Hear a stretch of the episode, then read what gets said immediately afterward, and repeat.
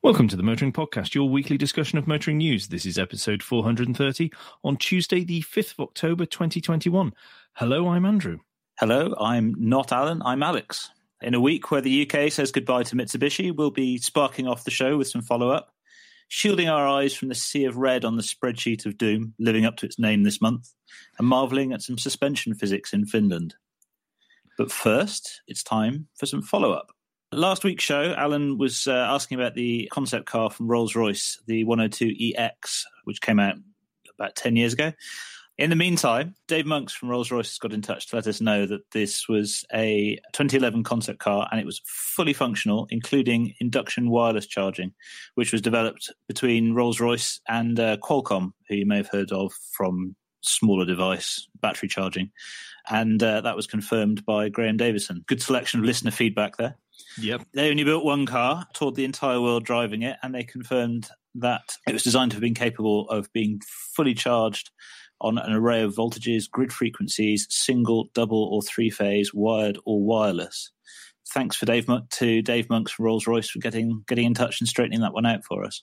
Yep. So that answers Alan's question. right. Beginning of the month. So let's get straight into the uh, new car registration figures for September.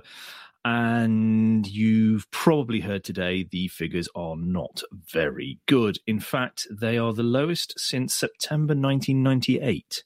And that was the year before we turned into twice a year number plate changes, wasn't it? Mm-hmm. I think, yeah. So Yes, yeah. uh, we had a total of 215,312 vehicle or cars registered in 2021, of which oh, there's some there's some big drops. Diesel is 10,600. Well, uh, 22,000 actually if you include the mild hybrid diesel and diesel together. But that's a, a just the diesel alone from last year is a drop of 77.3%. So the you can see the the massive huge drop that we've had across the board here. So it's a total of 33.4% drop uh, year on year. If we break down the propulsion systems, diesel together with the mild hybrid diesel it makes up a market share of 10.3%. Petrol, again with its mild hybrid, is 56.5%. The best month ever, I think it is, for battery electric vehicle is 15.2%. That's good to see. Then the PHEVs were 6.4% uh, market share, and the just normal hybrid or the non-plug-in hybrid, sorry, the HEVs, uh, 11.6%. So the electrification side of things is beginning to seriously, well, it's exceeding exceeding diesel in all but the PHEV, and I can't see that's going to be long before the PHEVs overtaken the diesel side of things the way it's going. Particularly if the mild hybridness of diesels and petrols is quietly dropped from any reporting figures. Um, electrification seems to be cannibalizing uh, diesel more than petrol. I mean, that's a lot to do with kind of new company car tax regimes that came in last year. yeah. So you've got these kind of very, very low tax bands for, for electric and plug-in hybrid cars, and it basically means all that volume is going into those those vehicles. It's it's a complete no-brainer if you have a company car to go for those. Yeah, absolutely. Absolutely. Right. And let me just quickly hurtle through the best registered. I'm not going to call it what SMMT calls it. So I'll start uh, for September at number 10, and it's the Volkswagen Golf kicking off at number 10 with 3,609. We then move to the Kia Niro. Uh, I think that's the first time that's been in, I think, for the top 10, or certainly for a long while. Then we have the Toyota Aygo, which again, is a bit of a shock. The Volkswagen Polo, Kia Sportage is number six. Then we have the Nissan Qashqai at 4,118 registered vehicles. Then we go to the Toyota Yaris. The BMW 3 Series is third. Vauxhall Corsa is second at 5,235. And number one, because either one or two boats have come in, is the Tesla Model 3 at 6,879. Well, I mean, if they could consistently deliver, Mm. I'm. I wonder if they would make it into the top ten that regular. I think they didn't make it in last year in the overall yearly figures, if memory serves. Yeah, They weren't in the top ten. So I'll, I'll, quickly run through year to dates then, just uh, just on the back of that. Uh, mm. Number ten is the uh, Nissan Qashqai at twenty two thousand five hundred and thirty five. Number nine is the BMW Three Series. Eight is the Yaris. Seven is the Kia Sportage. Six is the Polo. Number five at 24,944 is the Mercedes Benz A Class. Number four is the Puma. Number three is the Fiesta. That wasn't, yeah, it's not in the list for September of individuals. And number two is the Volkswagen Golf at 26,606. And then quite a jump ahead of that is the Vauxhall Corsa at 32,616. It's interesting noting with all the doom and gloom. Did you see the story about Ford taking equipment out of certain models to kind of keep production going? Mm.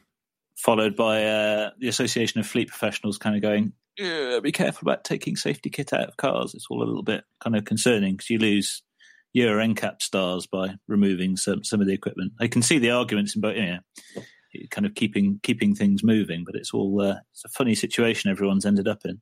Yeah, I saw uh, a couple of weeks ago. I think there was an article. I can't remember which company it was, but they were talking, and it specifically mentioned safety stuff was being left out, even though that was optional extras that were being ticked for the safety stuff. But you're sort of going, so much of it relies on computerized systems, and uh, I mean, I found that out today just having a bit of an education on airbags. I didn't realize how complex they were, uh, which is something I'll follow up on. So thanks to everybody who actually tweeted back to me about that. That was um, really interesting to see. But you sort of go, of the things to leave out, I'd rather you leave a radio out than hmm. automatic emergency braking or whatever it is that's that isn't included. so, the other thing, of course, that's struggling is vans. It's interesting, kind of looking at cars, but if you think about the situation that we've all been in for the last year, hmm. there's uh, five and a half percent, uh, five point nine percent drop in in vans compared to pre-pandemic levels, despite the uptick in home shopping and you know e-commerce and and everything. It's it the supply the, the, the semiconductor shortage is is really hitting vans. It's absolutely stifling the growth in that market completely. There's more about that later on in the show. Anyway, yeah. So, do sorry, you want to take us through to the spreadsheet of doom? Yeah, sure. It really is a spreadsheet of unbelievable doom this year, this month rather. Basically, yeah. it's all bad. For some, it's more bad than others. yeah. Yes. So, I mean, predictably, at the top of the table, as uh, Mitsubishi is uh, is finally kind of wrapping up the last of its kind of UK operations, they're down the biggest, the biggest of the lot, down 96.78 percent mm-hmm. but kind of closely followed by some very large, still very much in existence in the UK brands such as Mercedes down 62. 62.6%, Ford down 61.8%, Volvo down 55. That's an interesting one considering they've been kind of going from strength to strength recently on, in general. Yeah. They have been hit hard with the well, everybody's been hit hard with the chips, but I've noticed Volvo had been saying we've got problems with the chips, and they've uh, I think they've shuttered one of the shifts at Gothenburg as well recently, just on the back of that. Yeah, basically, it's it's a pretty much a disaster. I mean, actually, if you get to the point where the only ones where you're kind of looking at uh, at gains, you kind of there's what we've got one, two, three, four, five, six, and ten. Ten. There's only ten brands out of the forty three. I'm just going to check this now just to make sure. 44. Yeah, there's 44 brands listed, of which only 10 are in the black uh, for September. And that starts with Hyundai at 5% up. And then you've got Jeep, Kia, DS, Polestar. That was a relatively new brand. Other imports, which I suppose is Tesla. Yeah. MG, which again seems to be weathering this rather well. Maserati, Subaru. I know. I was surprised, surprised. at Subaru. That's a big jump. Um, it is a big jump. Yeah. Last year they had they registered 272, and this year they've registered 622, which is obviously uh, 128, nearly 130 percent rise. That's impressive. Maybe the new boss has made a difference and, and their new tactics. Uh, but I, I, am really impressed with MG because they started because sometimes you get the the percentages are, are a bit misleading because you then have to look at the actual figures. But MG started with last year's figure of 3,668 and they're up to 5,452 this year. So, considering how hard so many others have been hit, that's really impressive work. Yeah, absolutely. It's interesting actually looking at this that Mitsubishi and Subaru, the kind of if, if you're of of a similar age to me, you'll kind of see those as rally rally rivals, opposite mm. ends of the at opposite ends of the grid there, but um, now under the same company. It's like yeah. Sega, Sega and Nintendo falling under the same umbrella. It just feels kind of strangely wrong, really. But yes, uh, not not a good month, all things considered, especially considering how much emphasis gets put on September as uh, as a new plate month. It's not as big as March, but a lot of manufacturers are going to be very disappointed they haven't been able to kind of you know, bounce back as as quickly as they would have liked. I would guess after after last year.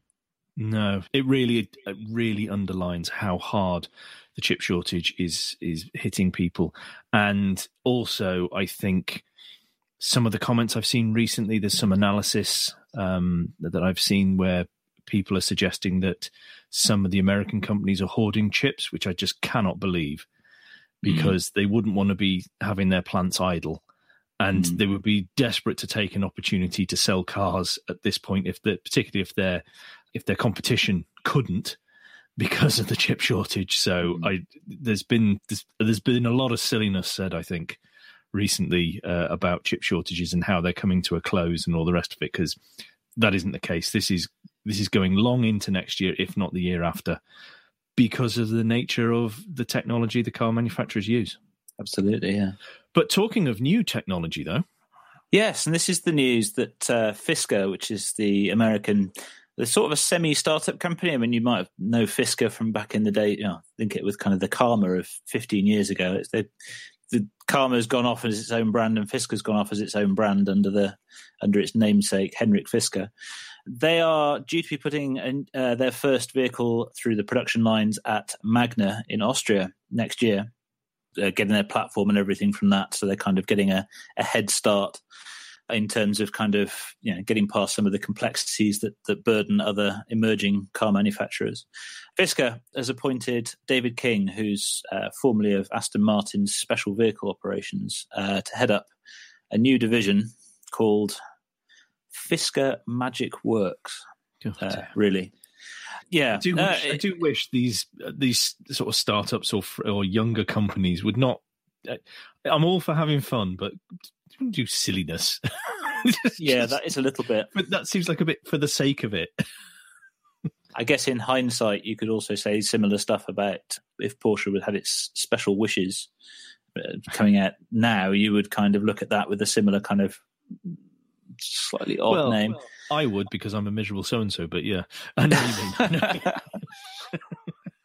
He's going to be uh, kind of a, a, big part of bringing four, um, well, four models. I assume that includes the Ocean to market by 2025, and uh, he'll be heading up a division, uh, British-based division, which will be kind of creating sustainable vehicles, which it says will be outside the traditional segments. So I can assume that's kind of I was going to say crossovers. That's not what I mean, but it's kind of segment segment crossing, you know, SUV based. Oh yeah, yeah. Vehicles. Yeah, so it's sort of like uh, uh, not not the coupe SUVs, but it's that sort of idea where it's amalgamating a couple of different segments together and creating yeah. and calling it a new entity. Yeah. Although how new it actually is in the grand scheme of things, yeah. It, will anyway, make great press coverage. That's what it'll do.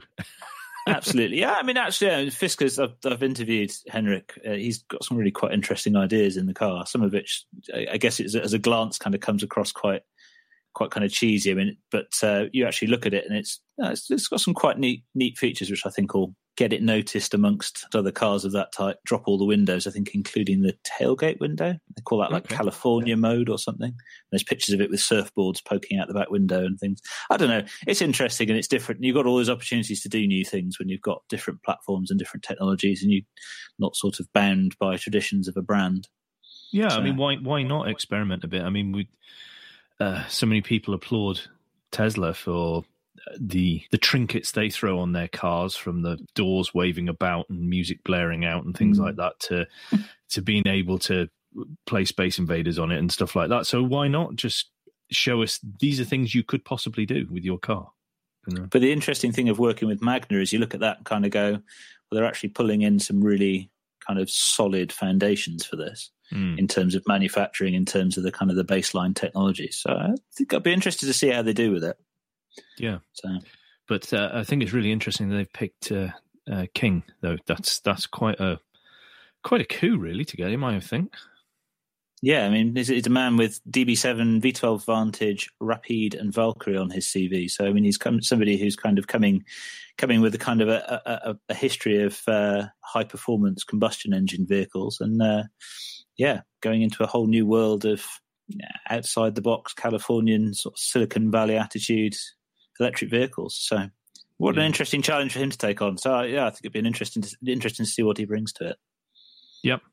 Yes, uh, and, but another person leaving Aston Martin though Mm, absolutely, yeah. begins to worry me a little bit. But Yeah. mm, yes, when have we not been worrying, and to some degree, or greater or lesser, when it's Aston Martin? To be honest, right. It's much I'm part to- of being British. Oh, sorry, Yes, it is. It is.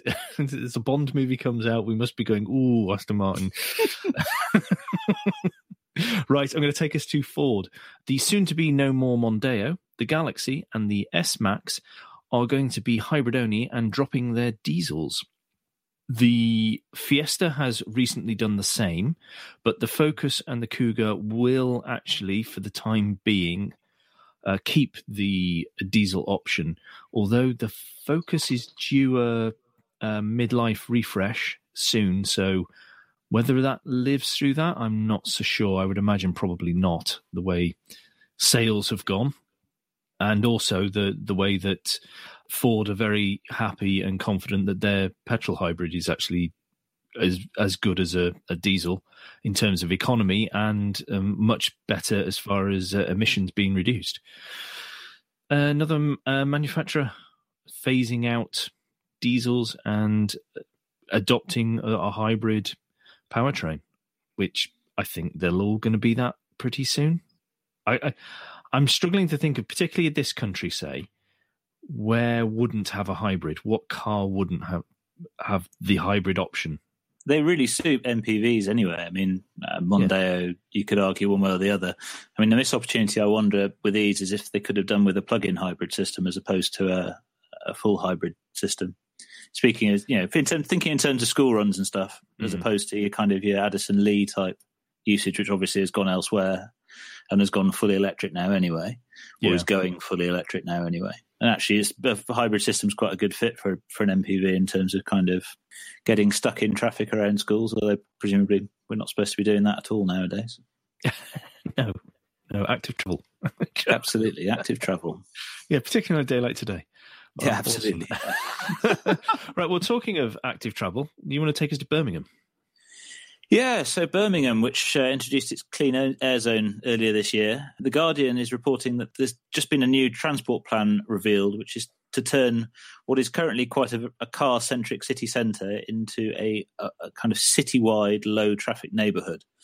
I mean, actually, having got stuck going through Birmingham by accident because I got diverted off the M6 about two years ago, I can kind of see how some of this happens. It's, it's there. There are kind of rat runs through the city centre that perhaps shouldn't be there.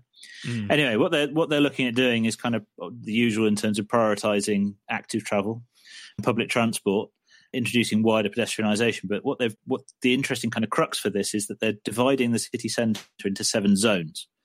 So instead of having traffic trying to get from one zone to the other, they'll try and divert that traffic back out, out onto the uh, A45 40 ring roads to, rather than kind of have it crawling through in uh, you know, bumper to bumper traffic. Some of the figures that they've put out, they're saying that they reckon a quarter of the journeys that are that are happening within within these these areas are are one mile or shorter. Um, so they're just trying to get people out of their cars, and they've got an ex- excess of single occupancy journeys. Yeah, I can I can see the merits of doing I, it. I really don't like that phrase because that makes it sound well. Technically, we are. If you if you're on one side of this debate, then we are quite privileged to be doing that. But we've grown up in a society where we've been told cars equal freedom and not quite, but almost like a right to be able to just get in a car and go somewhere. And I know that is part of the problem with the environment and stuff like that, let alone with amount of traffic there is on the roads. But I- really do worry that when these schemes are being brought in, that how they're being, how the car driver is being painted is generally very negative when Mm. most people, if you speak to them, you go, Would you like there to be cleaner air and less traffic? Yes, please. They they want what is being suggested here, for example. They want it to be easier to just walk. I'd love to just walk or get on a bike rather than have to jump in my car. And a lot of people feel they have to because the the, tr- the roads don't feel safe, uh, or that's the only way to get there because the the pavements aren't great or whatever. So we have to be careful when this is being put forward that we don't demonize any one group. We just try and help whoever it is to see there is another way, and this way will be better for more people overall. But but it's like I mean, like tonight the weather is pretty grim across most of the country. It's difficult to sell active travel to us on a night like tonight, particularly say you're to get your child somewhere and say, right, we're going to hop on the the scooter and pedal through the rain to get you to dance or whatever it is. So I. Uh, a lot of times this is spoken about it's it's very vitriolic from both sides of this don't get me wrong it's from both sides it gets very vitriolic and very aggressive and we have to be careful i like in principle what they're trying to do in birmingham as long as they are backing it up with actually giving people options some of the stuff we've seen recently uh, like the northern transport boss talked about uh, the stuff he was saying was quite sensible but one of the ideas was just make it harder for or more expensive for someone to drive a car so they have to use this. What do you think? Why don't you make the option better, nicer, easier, cheaper? Then people will naturally migrate to it. Yeah, So- incentivize it with uh, convenience, essentially. Get your Yes. time back. Time's very, very valuable, isn't it? Yeah, I, think people are having that hammered home as more people go back to the back to uh, traveling to work, whereas they didn't. And uh, who who didn't enjoy the not having to do the commute? I mean, you have to. You, your your home life must have been pretty grim if you if you prefer the commute to being at home. I, it's going to be interesting to see how this pans out they're saying that this was backed up by a lot of uh, local residents wanting this sort of thing as well. And if you're on a rat run route, I fully understand that. Fully understand that. And you know, walking out your walking, uh, taking your kids to school or walking to an office, and you can taste the air because the Mm. cars have just been sat there idling for ages. Absolutely, nobody wants that at all. It's interesting that there's so many cities doing different things. So on the one hand, we're getting to see different experiments, but on the other hand, there is lack of consistency. So, uh, uh, Yeah. we'll have to see. We'll have to see, won't we? Yeah, I think it's quite interesting. They're kind of looking to better use the roads that they've got is, is a kind of a foundation of this, which is quite as opposed to just going, no, you you cannot at all. I mean, I know there is some pedestrianisation and kind of prioritisation of different different modes of transport involved with this, but it's it, it feels a little bit more fine tuned than some of the other sort of discussions that I've seen about it. Yeah, But you're it does right look as of- though there's thought gone into it, certainly. Whereas there's a particular city in the southwest where, when you looked at the four plans they initially threw out, you're going, no thought has gone into this at all. Mm. You've just gone with the first idea. Yeah, no names, no, no names mentioned. Yes. I am going to move us on to the world's fastest electric car charger. ABB has come out and said that they have a new charger called the Terra 360, which will apparently fill up a battery in just 15 minutes, which is incredible because it's that last 20, 15% that is really hard to get to get in. It slows these things down because you'll often see in reviews or if people are using electric cars and they're talking about it, and say, "Oh, well, I got up to eighty percent in twenty minutes, half an hour, whatever it is," and then I went on because that's all. And you sort of go, "Mm, but when you fill up with petrol, you or diesel, you would typically try and fill up to the top. So there is a, there is an inhib- inhibition in the technology. So if they found a way around that, that's brilliant because the other thing to do with this charger is that they can they can actually charge four vehicles at once through the way that they can split it up um, with the technology in there and i think these are going to be you know this is like the next generation isn't it really of charger for uh, electric vehicles because we've got the we've got the decently quick ones, but they're generally individual charging points. So it looks and feels a lot like it's, an, for example, a petrol forecourt. You know, you go, there's pumps on either side type thing, and there's just a central bit, and you're parked up. Well, I guess that's that's 360 divided by four, so it'd be 90, 90 kilowatts each, which is still reasonably quick, obviously. But uh, yeah, um, yes, uh, I mean it's interesting. I mean, uh, uh ABB does the uh, 350 kilowatt charges for Ionity already, so they're already kind of they've already kind of got some of the expertise that's presumably gone into into this is already in the ground and already working. So it's uh, interesting as well. And obviously, kind of there's there's a truck application for this as well, especially if you've got kind of hard working trucks.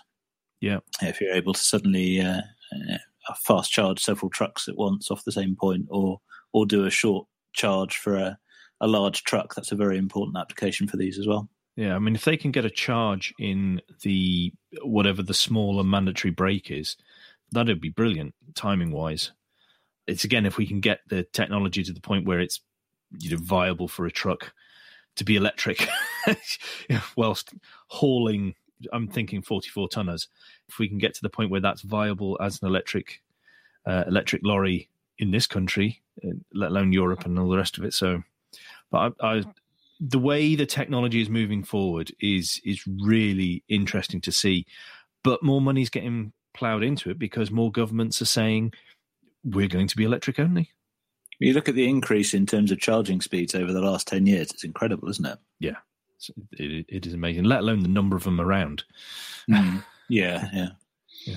Talking of which, if you're in Warrington, so, this is the news that uh, Warrington Council is to install 30 new charge points across the region following a £95,000 funding package from the Office for Zero Emission Vehicles, OZEV. Uh, these will be installed at five locations and they're using technology from Connected Kerb. So, it's uh, they're on street charging points for local residents as opposed to being in your local supermarket or shopping centre. So that's obviously supporting a, a, large number of people who potentially won't have their own their own driveway, and it kind of overcomes that one of those common burdens and barriers that get put in the way of uh, people moving to electric cars. They're, they're, springing up around here as well, but yeah, the, the ability to kind of park near to your house and, and, top up overnight, especially once you're getting into the range that these have got. Uh, you know, the range that modern vehicles have got, then suddenly you've got a situation where you don't necessarily need a driveway to have one. Yeah, very important. Uh, I I think Connected Kerb did uh, uh, or recently installed some in Runcorn, I want to say. So that's basically virtually the same place. Mm. Um, don't at me, Runcorn and Warrington people. I know you're very close to each other. That is what I'm trying to make the point. It's great to see that this is this is something happening in the north as much as hmm. anything, because the south, obviously, with a higher density population, money will or the investment will center on these these places. But this has to happen up here in the north as well. In Wales, Scotland are, are seemingly okay, but in the southwest, and and this is connect. I really like Connected Kerb's business model because they have seen the problem, which is or the as you said before, the barrier perceived or actual real for some people that then they don't have off street parking. They're in perhaps terraces or they're in flats so how can how can we use technology to get around that? How can we show people that it is not the barrier that they think it is? Uh, I, I, think this is an excellent plan, and hopefully more councils get on board with this sort of thing uh, and work with Connected Kerb or other companies that are trying to do similar things. Of course, part of that is down to residents. You can actually request that your council gets funding for it. There's, mm. there's a there's a funding pot from government available to to help put these units in place, and it's it's, it's reasonably generous because I think they've realised that there's a there's a big need for it. So mm. yeah, it's uh, if you if you can prove to your local council that there's enough of a demand, that you can kind of help steer some of this, and that's an unusual situation in terms of charging infrastructure because you really can help inform where this stuff gets rolled out. Yeah, yeah, excellent that. Well, I think that's the end of the first part. So that means it is Guilt Minute, the quick break in the show where we ask for a tad of financial support to keep the lights on and the hosting running. If you feel that the Motoring Podcast is worth a small consideration every month, then you can become a patron. The different levels of patron include different levels of commitment from us to you, including being able to watch the show recorded live, you lucky devils. We also have a small range of merchandise available from our website and Spring Store, from stickers to mugs and t shirts. If you don't have any spare cash, and we completely understand that, then you can help us by following for free from a podcast player to receive every show as they're released, and by liking and rating the show in whatever way your podcast supplier lets you do so. If you've done all that, and we know so many of you have, and thank you very much, then the last thing you can do is recommend us to your friends or colleagues. Thank you. Right, WRC. And hip hip hooray a winner from Wales, Elfyn Evans. What a win as well. What a win in Finland. Uh, very rarely does a non Finn win in Finland, let mm. alone someone from Britain. So uh, that's awesome. They, he was fly, literally flying this weekend.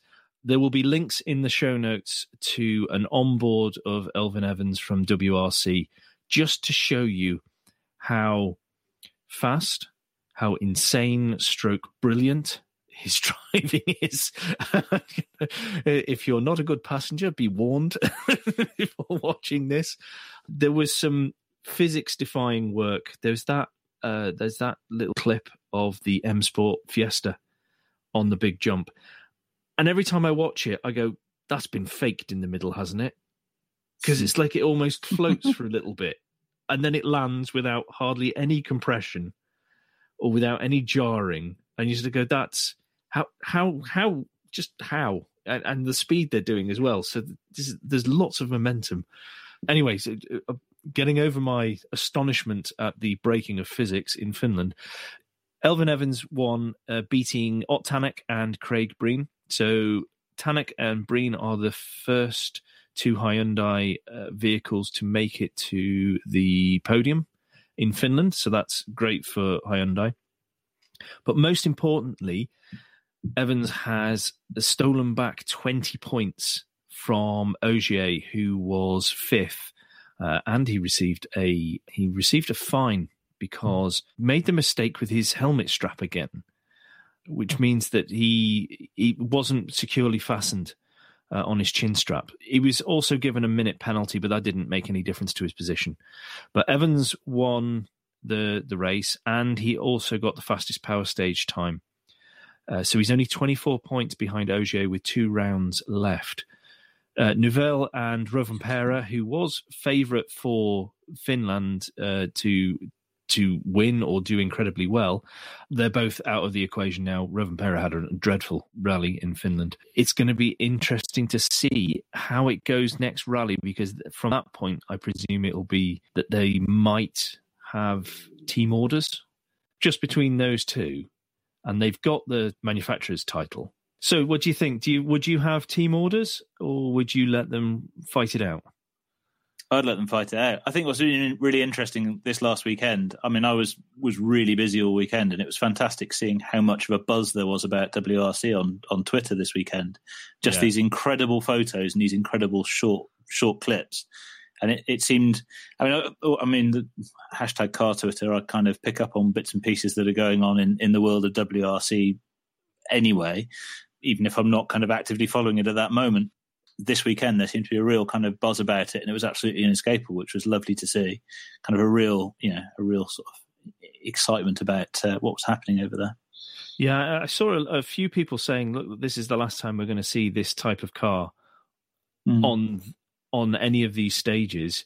Enjoy it mm. while you can, because the next development of the WRC vehicle with the hybrid is not going to be the same at all. I, d- I haven't read enough into next season's tech to understand if it is slower and if so, how much slower. But I, I still imagine it will be super exciting, um, just because of the nature of the drivers involved uh, and the, uh, you know, we we've not had dull rallies, mm. uh, so yes, I can see where you, where people are coming from, but then perhaps not. Anyway, enough WRC. Do you want to take us to our uh, well, not new new car news? well, it's certainly a relevant topic to new car news, as you may have picked up on a couple of points that we've mentioned earlier. The automotive industry, cars and vans, are both going through a stage of, of, of kind of severe shortages of semiconductors, which are used for the chips that kind of get used for everything from engine management through to infotainment and ADAS and all sorts of other safety kit that that goes into new vehicles. Jalopnik has put out a really interesting article, which I'm not going to dictate passages of on here because I think it's it's worth it's well worth really digging into, and it kind of outlines. I, I think it's a uh, it's it's a sort of supplementary or additional lunchtime read for everyone. Yes, I would say so. But yes, it's interesting. They've kind of talk about some of the reasons why this this has happened the way that it has. Basically, that vehicle manufacturers are slightly out of sync with uh, a lot. Well, slightly out of sync. They're a few generations out of sync for various different reasons in terms of development in terms of durability and various other various other factors that, that automakers require that are different to consumer electronics.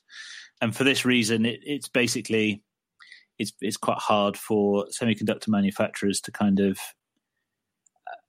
justify investing heavily in in the sort of facilities they require to build these chips, and it's also quite hard to my to to kind of migrate them over to, to, to new designs and so on. Yeah, it's discussing all the different kind of aspects that are behind it and the reasons why we're in the situation that we're in, and it is really really worth a read because it's such a it's such a fascinating, complex issue in terms of yeah, that kind of digs into every every kind of part of of the automotive supply chain from development upwards, really. So, and it's having massive yeah. effects on the on the industry at the moment. Yeah, so yeah, it's well worth reading. Absolutely, because the one thing that I hadn't I hadn't not grasped properly, but uh, not really expressed either, was that the automobile industry does use the chips it does for what it feels is very good reasons. It needs those to work every time it's you know this the argument that's made in the middle of this uh, middle of this article about it's one thing for your phone to have a glitch. We've we've seen the reaction of people when cars have bricked recently from various manufacturers, and some of some of that happens when the car's moving to some people and some certain manufacturers, everybody can see that's incredibly ungood if that happens while you're on the move. So these need to be so robust and so consistent as well, which is part of the reason they are using such, such relatively old technology in in this. You can see the arguments from both sides. There's going to have to be a meeting somewhere in the middle between both sides of this to because the car industry is being crippled without it. And we've got to the point where the American president is talking about invoking Cold War laws to check the supplies or, or, inventory of businesses in the US to see that no one is hoarding. That's the level of badness this has got in some places do read it. It's a really interesting article, and it helps to flesh out even more the problem that's that's happening here. Yeah, it's really a two sided story, isn't it? And the route yeah. out of it is, is a kind of a collaborative one where they, as you say, there's a meeting in the middle required where automotive uh, industry can't, to some extent, behave like tech companies, but also they have to kind of adapt a little bit to some of these processes to because what, what it'll, what it'll lead to is that the uh, the car manufacturers themselves will start making the chips and cut hmm. them out, cut these other industries out completely. That hmm. that's what you know. That will be the ultimate because they want the security. They you know they've been exposed badly because of this. So that's that'll be the ultimate where they get together as a consortium and make these chips for the, for themselves. Um, we hmm. see it with Toyota already controlling a plant or two. Anyway, let's move on to the designer's mood board. Uh, and it's the news uh, that NIO, the Chinese uh, electric vehicle maker, has pinched a couple of new new people for their design team. So they've taken Alistair Whelan from JLR and Joaquin Garcia from SEAT. This is quite a coup, I think, on the old mm. design front. And, and I'm sad to say, yet another person leaving JLR from the design team. Yeah. Mm, I am really worrying about JLR now. I really am. But anyway, it's the, don't worry about them. Let's let's think about NIO. So NIO is is making some big statements here to bring in the, the people who have been responsible for the F Type and the F Pace, as Mhm. well as Seat and Cupra uh, designs for the last five years, external designs for the last five years. They're not messing about.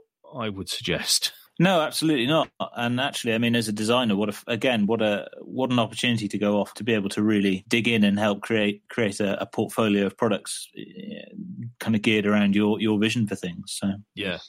Yeah, and, I mean, as as other people have said, the, being electric it frees you up to experiment in ways you haven't been able to before. It's going to be uh, it's going to be really interesting. Because when are NIO trying to come over to Europe? it's I know that I know it's on the cards, but I don't I can't remember off the top of my head exactly when. It's next. It's it's relatively soon. I know. Oh that, no, sorry, I know they are to the bottom of looking the it. article. They they have released their ES8 SUV in Europe. Um, they have an ET7 saloon due out next year, and the UK launch has yet to be confirmed. There we go. Right. Do you want to take us to the lunch, the actual lunchtime read, once people have finished reading about semiconductor chips? Yeah, this is a, a slightly more sort of light-hearted read, a good news story that's come out of the whole COVID situation. It's uh, an interview on Hagerty uh, with Paul Howse, who's the uh, a former designer from McLaren. He's a really interesting guy. I've, I've kind of read and listened to interviews with him. And, uh, he's he's kind of a real a real car guy who whose career at McLaren spanned through from the P1 through to the to the Artura that's just coming out at the moment he'd had uh, some some some issues with with stress, and then had been had been signed off due to that, and then pandemic hit. He got furloughed, and then he was eventually made redundant alongside sort of twelve hundred other employees late last year. As I say, I mean, it's, it's a nice kind of good news story in terms of recovery. He's he's come out of the other side of it, and he's drawing these these incredible watercolor illustrations of cars. He's also a similar age to me, from what I can tell, which is very annoying because he's had a, a real quite an incredible career and come out the other side, stood up straight on his on his on his two feet, and is is doing something he obviously really really loves and doing really well out of it. Yes, no, it's well worth reading, and it's it's a real kind of good news story. That's uh, you know good motivation in terms of we've had a lot of kind of miserable doom and gloom, low sales, shortages, and all the rest of it. It's nice to nice to see somebody really living oh, I don't want to say living their best life. Ugh, cringe. Anyway, but yes, you know what I mean. Somebody who's But come out the other side of it. thriving. And They are. they are They, thriving. they appear to be side, thriving yeah. now, uh, and they've they've come from a pretty dark place to to it, uh, it looking like it's definitely heading in and working for him uh, on a health point of view, which is the most important, but also um, from a from a business point of view, which is just wonderful to see. And they, the uh, his his paintings and drawings are absolutely amazing. Mm. They are really stunning. I'm jealous that he can do that. So, being really selfish about these things. right, I'm going to take us to the list of the week now. And this is the list of the biggest estate cars ever built. And there are 17 slides. Have you gone through this? And is there any, uh, is there a single one that sort of leaps out more than any of the others to you? I am a massive estate car fan, as in I am a massive fan of estates, and I am a fan of massive estates. So there's it was quite hard choosing between them, but I think I'm going to have to go gross and American and go with the Ford Country Squire. What a thing! Okay. And if you if you have a look at it, then you'll you'll see what I mean. But uh, I think uh, if you're going to go for a disgustingly large estate, you might as well make a statement with it. That certainly makes a statement. It does. How about you? It does. Uh, well, only because of very fond childhood memories, but the Citroen CX, because my dad had one for a couple of years or so. Uh, actually, C Reg like the one that's in the picture here, but it, ours was blue. What a, what an amazing thing it was, though. Okay, well, I think that leads us to the and finally, uh, and in by sheer luck, we have perfectly bookended this episode with Rolls Royce stories. Do you want to take us now to a wonderful story from Rolls Royce themselves? Yeah, and so this is a fantastic tonic if you're sick of hearing stories about overpriced classics never being used and being stuck in for months. Uh, As I am. Um, I'm a bit jealous of this one. Rolls Royce Silver Ghost chassis number 1701, which is a an experimental speed car, has reenacted after uh, 110 years its 1911 London to Edinburgh trial run. 110 years ago, it did did the run between between the two capital cities, and they've they've tried following as much of the route as they can up the the former Great North Road from the, uh, the Royal Automobile Club on Pall Mall. It took two days to get all the way up to uh, to Edinburgh and finish with a party at the Rolls Royce Motor Cars up in Edinburgh, locking the gearbox in top gear for the whole way, an average speed of 19.59 miles per hour and 24 miles per gallon. Uh, it's just an incredible. I mean, it's a priceless classic being kind of properly properly used, and I, I, bet it smelled fantastic, and I bet it was a wonderful experience, even at crawling up there at that, at that, at that sort of average speed. It would, uh, yeah, I'm I'm a bit jealous, I have to say. Yeah, wonderful absolutely wonderful. How to how to properly use a car. Absolutely, yeah. Right. Uh, before we close out the show, a couple of parish notes. Uh, the first one is that there was a special edition out last Friday.